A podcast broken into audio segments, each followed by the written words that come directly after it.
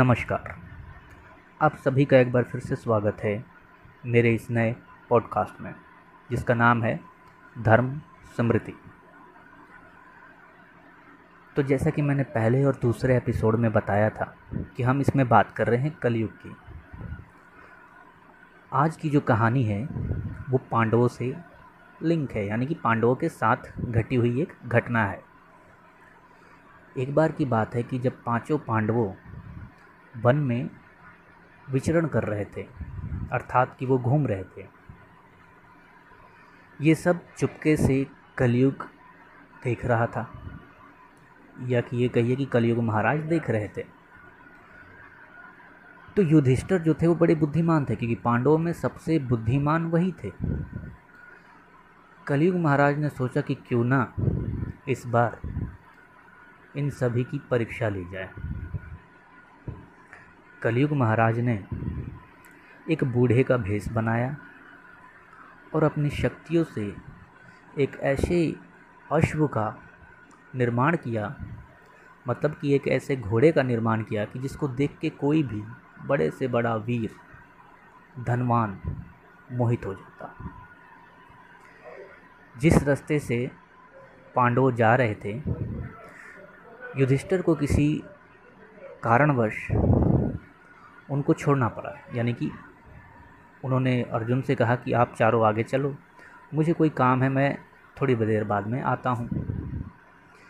इतना कहते अर्जुन, भीम और नकुल और सहदेव आगे की तरफ़ चल पड़े। उनके सामने से कलयुग महाराज गुजर चुके। जैसी वो गुजरे, भीम की नज़र उस अश्व पे पड़ी। उन्होंने अर्जुन से कहा, भैया, ये घोड़ा काफ़ी सुंदर लग रहा है। और ये ठहरा एक बूढ़ा। क्यों ना ये घोड़ा इससे हम लोग छीन ले। अर्जुन ने तो एक बार मना किया, लेकिन बोला, नहीं, रहने दो, छोड़ो, क्यों किसी वृद्ध को परेशान करते हो? भीम ने कहा कि, एक बार आप उस घोड़े को देखिए तो सही।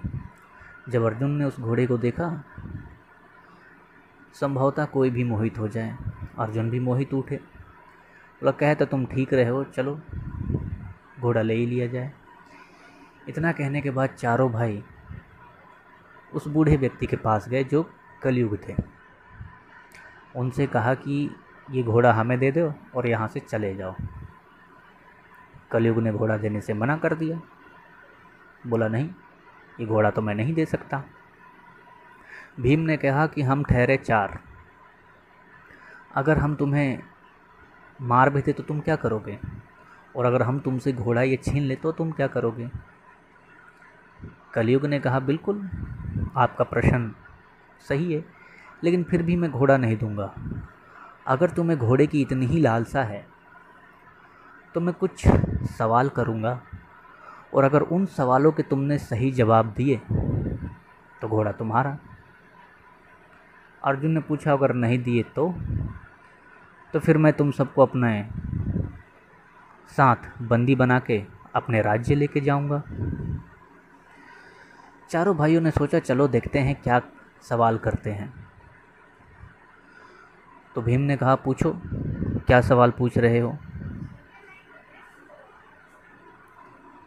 कलयुग ने कहा, मैं सवाल पूछूँगा नहीं। उत्तर, दक्षिण, पूर्व, पश्चिम।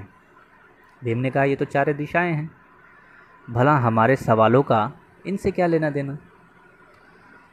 उन्होंने कहा कि आप चारों, यानी कलयुग महाराज ने उन चारों से कहा कि आप चारों इन कोनों में जाइए और जो जो घटना हो रही है, वो देख के आइए और उसका उत्तर दीजिए। घोड़ा आपका। चारों भाई चारों दिशा में चले गए और वहाँ जाकर देखा। जो देखना था देख के वो वापस चले आए। आने के बाद उन्होंने कलयुग से कहा, वहाँ तो कुछ विचित्र दृश्य थे। बोला, उसका मतलब क्या हुआ?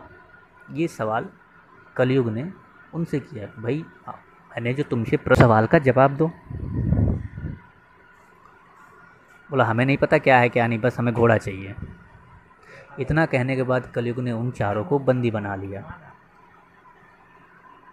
उसी क्षण युधिष्ठर वहाँ आ गए और उन्होंने उनसे कहा हे वृद्ध मानो, आखिरकार इनका अपराध क्या है जो तुमने हमारे चारों भाइयों को बंदी बना रखा है?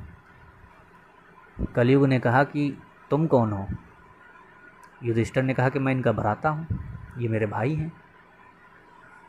तो बोला, ठीक है, जो इन्होंने देखा उस सवाल का जवाब तुम दे दो।